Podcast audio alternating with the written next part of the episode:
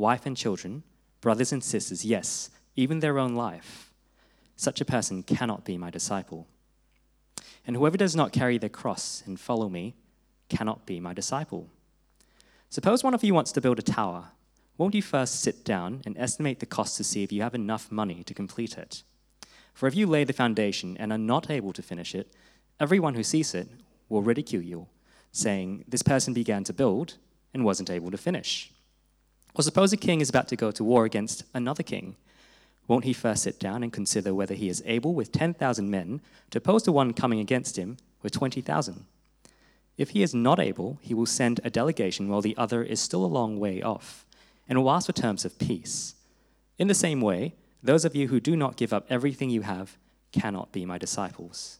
Salt is good, but if it loses its saltiness, how can it be made salty again? It is neither fit for the soil nor for the manure pile. It is thrown out. Whoever has ears to hear, let him hear. This is the word of the Lord. Thanks, Gabe.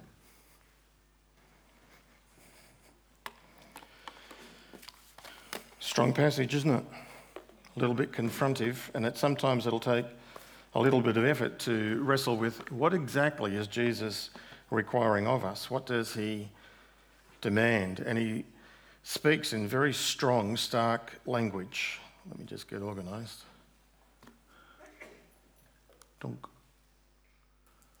That should appear. I don't have it at the back. That's going to be a problem. So this morning I called it the cost of discipleship. The Lord Jesus in Luke chapter 14 is in a house of the Pharisee, and in that passage he is talking about um, how to behave at parties and how to get rewarded in heaven. It's an interesting passage to read.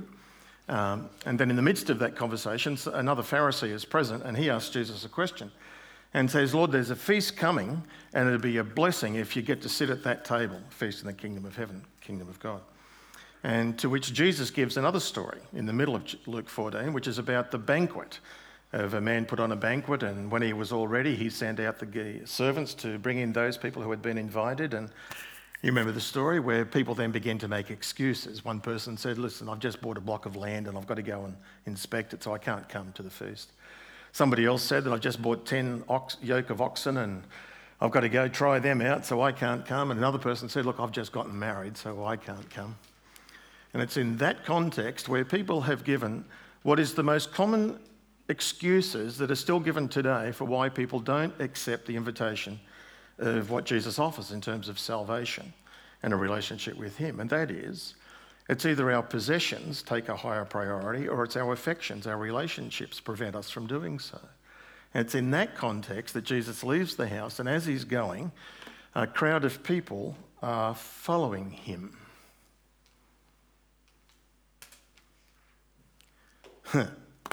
Might help if I went back to what I already said at the beginning of an introduction, which I just jumped completely over. The Lord Jesus, when he rose before, after he rose from the dead and before he left, gave us a thing called the Great Commission. And the Great Commission is written up there for you. All authority on heaven and earth is given to me. Go therefore and make disciples. What's the purpose of the church? To make disciples. To baptize them in the name of the Father, Son, and Holy Spirit, and to teach them to obey everything that I have commanded you. Surely I'm with you always to the very end of the age. Purpose of the church? to make disciples of all ethnic groups, ta ethne, all nations, that's what it means. To make disciples. How do you do that? Well, you win them to Christ, you baptize them so they publicly declare their faith, and then it's an ongoing process of teaching them to obey everything that Jesus commanded us. That's the Great Commission. That's the mission of our church, which is how we've worded it. Many churches, most churches, reword it in a way which is similar but using their own words, that's ours, to work with God in transforming people into passionate followers of Jesus. We're cooperating with what God is doing in the world. What is a disciple? A disciple is simply a learner, he's a student, he or she. Best word for us in English would be an apprentice. It's somebody who links themselves with somebody else in a relationship where they want to learn from that person, not just information, but it could be life skills. That's what a disciple was in Jesus' world, and the word disciple is used about 264 times in the New Testament, Gospels and Acts particularly. to talk about what it means to be in relationship with Jesus. We are learners, students. We are being trained, equipped.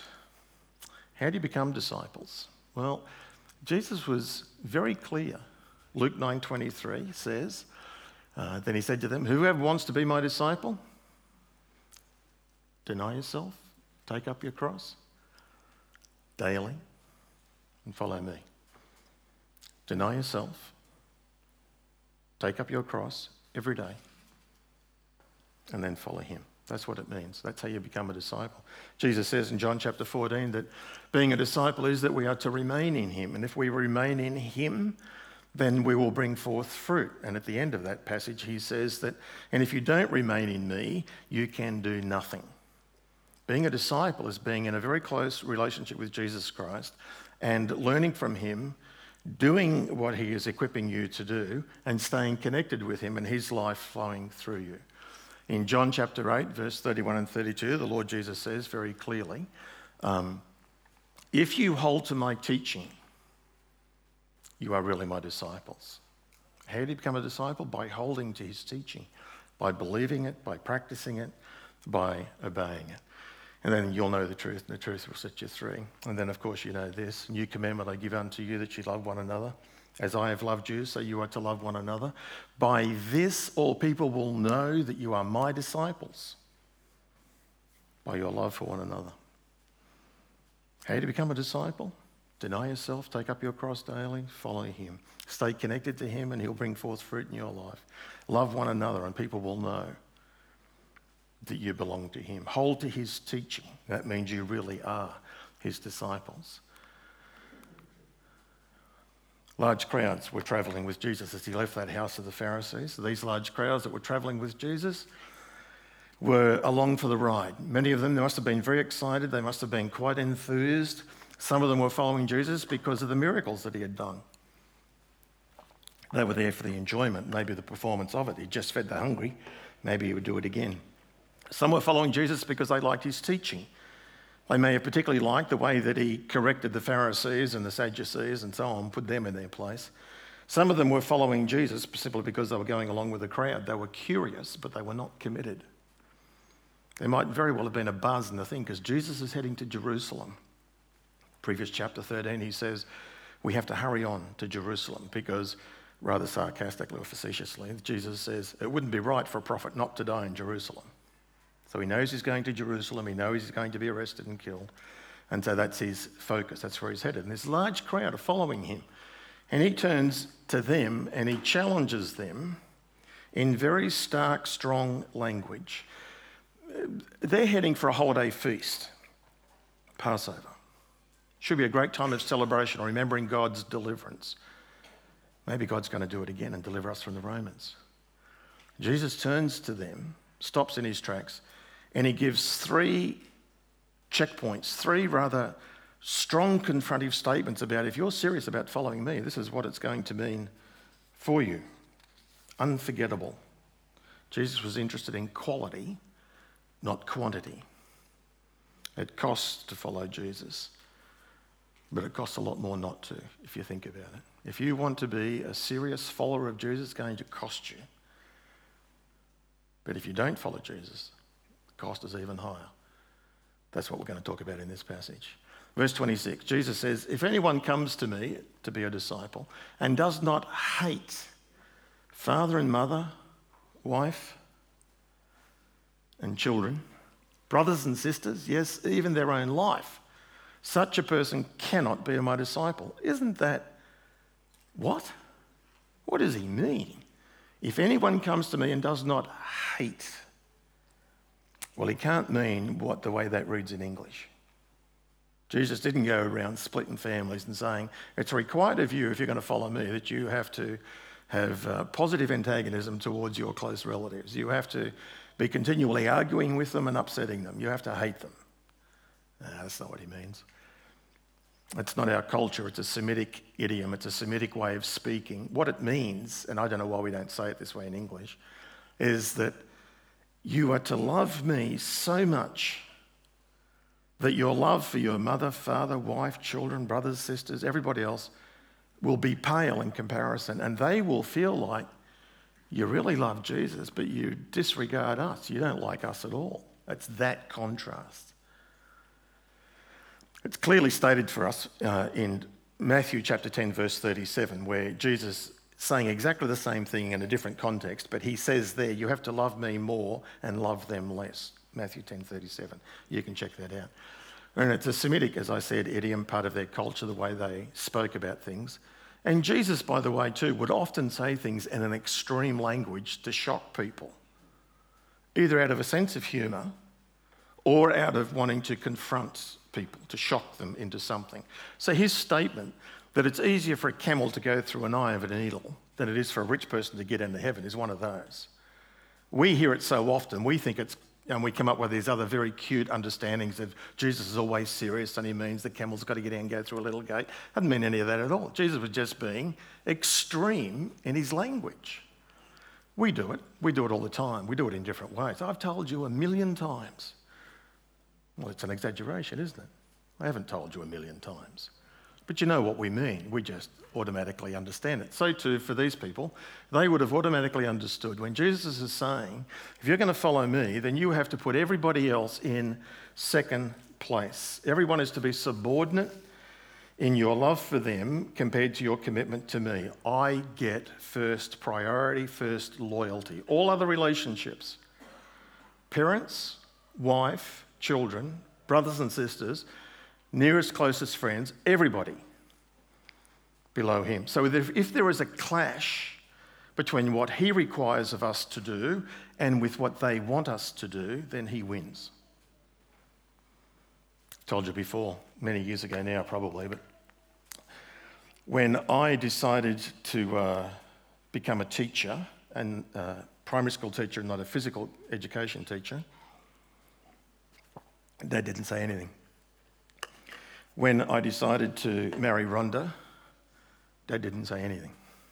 When I decided to buy a car, when I decided to buy a house, when I decided to do everything that I've done in my life, didn't say anything.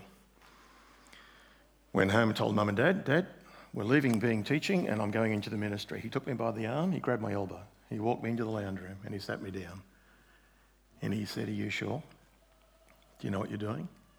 The only question he ever, the only thing he ever questioned me on my life was my decision to leave teaching to become a pastor. It's another story, and there's other details that I'm leaving out, but it's interesting. Jesus is saying, You've got to please me, not others. If somebody's going to be offended, don't offend me, offend them. If somebody's going to be upset or grieved, grieve them, not me. That's what Jesus is saying. If you're going to be a disciple of his, you have to be committed to following him. A commentator said this, let me read it to you, see what you think. I'll read it twice. We can focus on family, parent, spouse, kids, too much. We can dote on them too much, but we cannot love them too much. We can focus on family too much. We can dote on them too much, but we cannot love them too much. It's worth thinking about, isn't it? 1 Timothy 5:8 says that if we as followers of the Lord Jesus, I want to be very clear, Jesus don't understand, don't misunderstand what Jesus is saying. He is not saying that we are to neglect our families. Of course not. Jesus wouldn't contradict himself. You know, he would say, honor your mother and father. It's uh, love your enemies, let alone love your families. It's love your enemies. Uh, pray for them. Um, Jesus is the one who came to establish families. 1 Timothy 5:8 says that if we as followers of the Lord Jesus neglect the members of our family and we don't look after them, then we are worse than an unbeliever. 1 Timothy 5:8. So you've got to balance this with that. I had a kid in, a friend of mine, one of my closest friends when I was at high school, not a Christian, Catholic by background, I think. His name was Tony. And uh, year 12, last year of high school, I'd become a Christian and my life was changing and my language was changing, my values was changing. About halfway through the year, Tony had a conversation with me about it and I gave him a, a Good News New Testament. He took it home over the weekend to read it. Where do you begin reading the New Testament? Well, like any book, you begin at the beginning. So he began with Matthew chapter 1. He got up to Matthew chapter 10, verse 37. Closed the book. because he read, If anyone comes to me and doesn't love me more than they love father, mother, wife, brother, sister, he cannot be my disciple. Tony was very, he was an only child. He was very loyal to his parents. He couldn't do it. He made a choice. I think he misunderstood it. I think I tried explaining it to him, but it was done deal. So don't misunderstand what Jesus is saying, nor water down what Jesus is saying.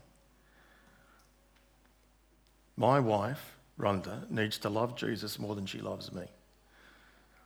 I need to love Jesus more than I love her. Translate that across to yourself, to your life.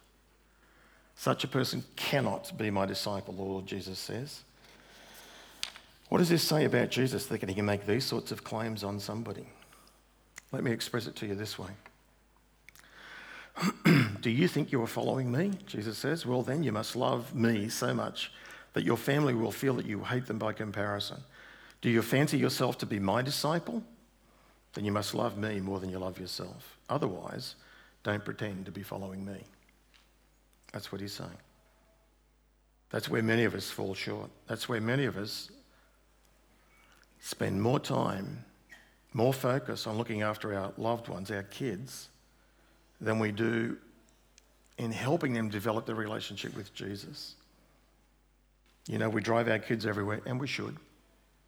You can't give them the keys and let them drive themselves. We play with them, we teach them, we correct them. We probably spend more time, more occasions in a month of doing those things with our kids whom we love and care for than we do in praying for them or praying with them or reading the Bible with them or encouraging them in their relationship with Jesus. And if you say to me, that's not true for me, that would be excellent. But I think for many of us, certainly for some of us, that's going to be the case.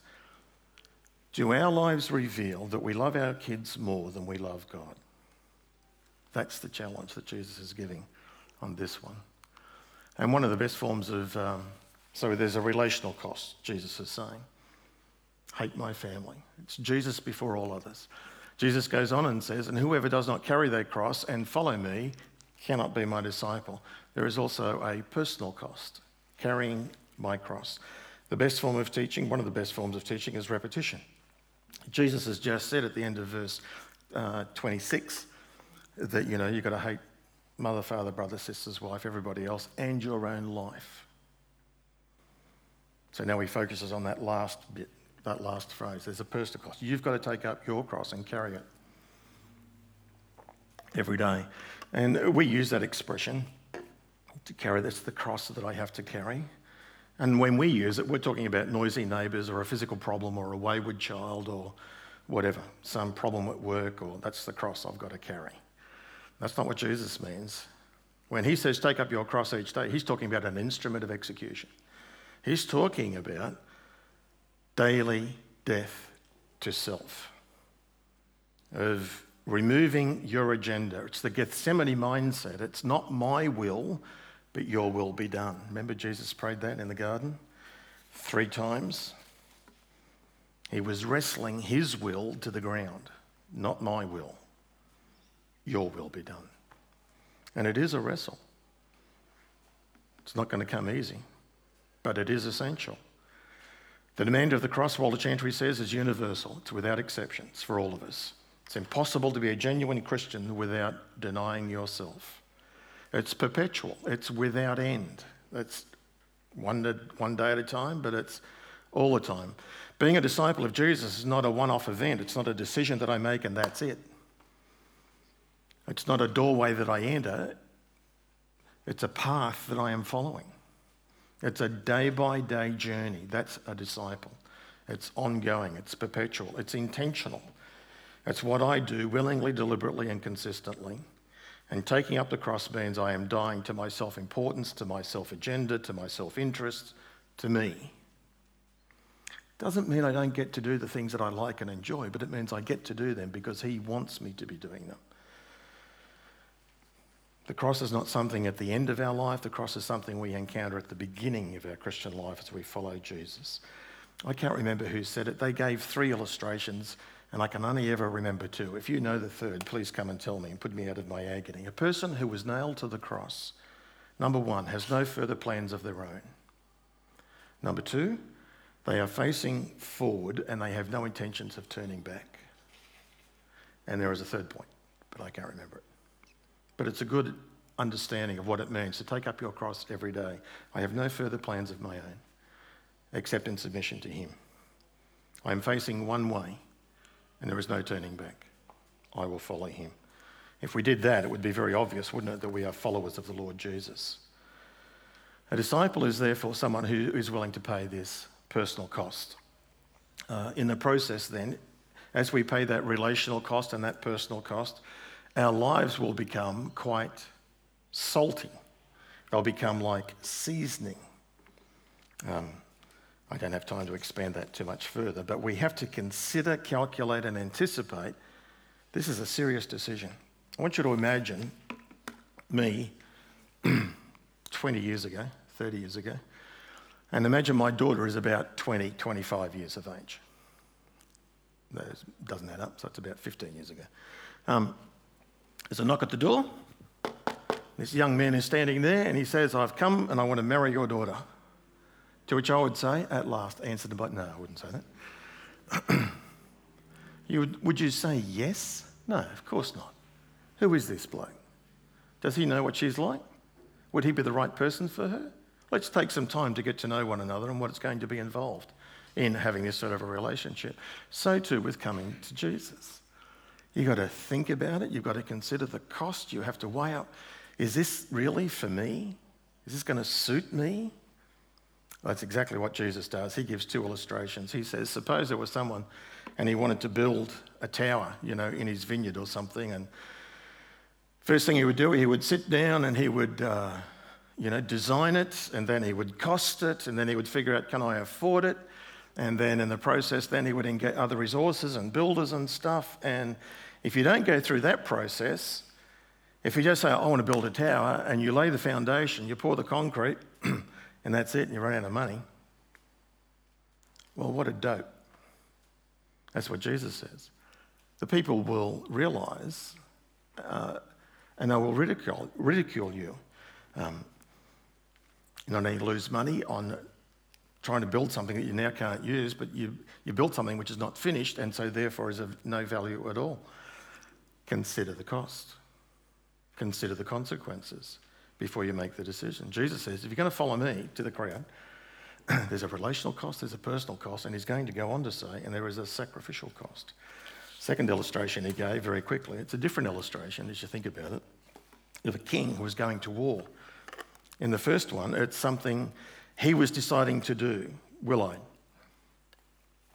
Second illustration is of a king who has another king coming to invade him. And he sits down and realizes, I have 10,000 men and he's got 20,000 men. It's a superior force. And he's coming against me. What am I going to do? A wise person would sue for peace, send a delegation and come to terms of agreement for a peaceful settlement. What do you do when there is a superior force coming against you? will decide to surrender and to cooperate, to be peaceful with. Jesus is saying in the first illustration if you follow me, what if you do? Consider the cost. In the second illustration, he is saying, What if you don't? What if you don't follow me? There is a superior force coming against you, and you won't be able to win that battle. So you've got to think about the consequences both ways. That's what Jesus is illustrating here. And then goes on with a punchline. In the same way, those who um, do not give up everything can't be my disciples. You've got to give up everything. Bless you. I didn't look up the Greek word, but everything means all things. I made a list. I sat down. There's a beautiful illustration from a guy called Juan Carlos Ortiz. And I've used that several times over the years of being here. Where the Lord is having an interview with a person, and the person wants salvation. He says, Well, you can have it, but it's going to cost you everything. You've got to give up everything. And he says, What do you have? And he goes through a list of what he had. And at the end of it, Jesus says, Okay, all of that now is mine, it belongs to me, and you get to have eternal life, forgiveness, and salvation. And then Jesus says, Oh, by the way, hang on to this stuff for me, but when I want it back, let it go, give it up. It's a very powerful illustration, was for me. So I did that during this week. I sat down I started to write down everything that I own. I don't know if you can see that, you can't read it, but you can see that I wrote on both sides. And the more I started writing, the more I started adding. And so on this side, I've written clothes and shoes and sneakers and slippers and exercise equipment. And then on that side, I started thinking how many shirts and socks and jocks and hankies and ties and belts and coats and trousers and t shirts and hats and caps. I have an iPad, an iPhone, I have AirPods, I have a Fitbit, I have cooking books and magazines, photos, jewellery, I have one wife, ornaments. It's about the only thing I've got one of in my life. I got 20 Bibles. I have thousands of books. And on and on and on. I have jewellery, I have pens, I have a printer. We have about a dozen teddy bears. Somebody's got a thing, teddy bears. Got an electric toothpick, and on. You write out a list of everything. And then for me, I said, Lord, this is all that I have, and I'm a little bit embarrassed about how much I have. And Rhonda, I said this, I showed her this, and she said, Yeah, we have been abundantly blessed. We not just have things, we have some nice things. Like you have one of the nicest husbands. That's what she said to me. No, she didn't. No. We own a lot of stuff. Jesus says, if I'm serious about following him, I've got to give up everything. And I realized, isn't it interesting? You read the Bible lots in your life. I realized this week a rich young ruler came to Jesus, and Jesus said to him, Sell everything, give it to the poor, and come follow me. And I said, Jesus only said that to one person, the rich young ruler. Then I realised for the first time, actually, he says it to all of us. You've got to potentially give up everything. Let it go and follow him. It doesn't mean you're selling it and giving it away unless he wants you to. But if you're hanging on to it, it's his, and you know that. Let's move on. Um, who was the guy who wrote, who's the lady who wrote Through Gates of Splendour? Elisabeth Elliot. Her husband's name was Jim. Jim Elliot said, I've been trying to remember all week his name. Thank you, Graham. I'll ring you next time. Jim Elliot said, If you possess something and you can't give it away, you can't give it up. You don't own it. It owns you. If you've got something and you can't give it away, you can't give it up, you don't own it. It owns you. It's worth thinking about. Jesus before everyone else, Jesus before me, and Jesus before everything that I've got. Then Jesus finishes with this. What appears to be, that's strange. When you wrestle with it, which is how the passage actually ends, you've got ears to hear, then let him hear. It's, he's saying, think about what I've just said. Salt is good. I'm saying that to my doctor next time I go and see her. Salt is good. Salt is good, isn't it? Have a tomato without salt. Put a bit of salt on it, and you'll go, "Whoa, they're nice." A little bit of salt is good for you. Jesus said, "But if it loses its saltiness, how can it be made salty again? It's, you can't. It's fit neither for the soil nor for the manure heap. It's to be thrown out." Salt is sodium chloride, is a stable compound and it can't lose its saltiness. Jesus is speaking not scientifically, he's speaking uh, at the level of common, of common understanding. This is how we speak. Salt can't lose its saltiness, but it can appear to be less salty because it's been mixed with impurities. So it looks like salt, and you grab it and you use it, but it's not as salty because it's got impurities in it. Well, that's got the name of salt, but it's not salty. What's it good for? Nothing. Throw it away. You can't fix it, you can't purify it, you can't do anything to it. Throw it out. That's what Jesus is saying. Get it?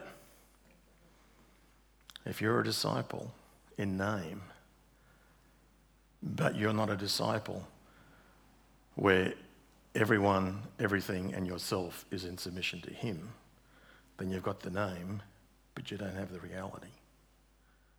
What is it good for? Nothing. It's worthless. If you're going to follow me, Jesus says, take it seriously. And that's the standard he shocks the crowd with. And then he challenges them to think about. Um, there's only one way of being a disciple of Jesus, bottom line is, and that's being fully devoted to him, sold out completely. What does all of this mean for us? I've really gone quick to finish. Jesus before everyone else, Jesus before me, and Jesus before everything else. My response, here we go. I got four things, quick. what did God say to you this morning, and what do you want to say to God? For me, I made out that list. That was my, one of my responses. And I gave it back to God and I surrendered everything to Him.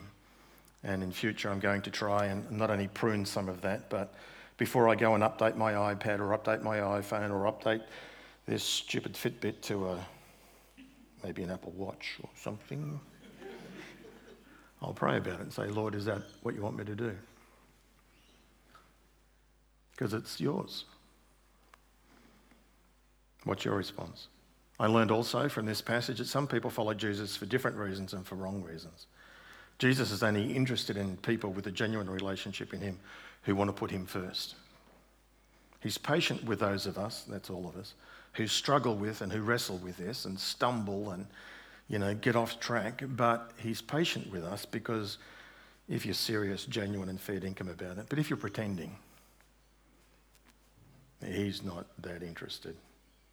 It's very easy to be a nominal Christian, to turn up, go to church, and if that's all you do, that's very easy. But to listen to Jesus, to obey his commands, to believe in him, to confess him before others, to surrender everything to his life, that's what's required. What do you need to do on the basis of what you've heard this morning? Or even to think about what does this say about who Jesus thinks he is? Who does he think he is that he says you have to love me more than everybody else? well, think about it. And when you realise who he is, you realise how appropriate it is for him to say that. So let's pray together and let's pray for grace to persevere and not to lose our saltiness, but to stay hot for him. Let's pray. Lord Jesus, you speak very challenging and straight words. We pray that you will help us, help me, to follow you with our whole heart, to follow you consistently to please you before we please anybody else, to surrender everything to your use and to your disposal, and Lord, on a daily basis, for us to deny ourselves and to take up our cross and to follow you. We pray this in your name. Amen.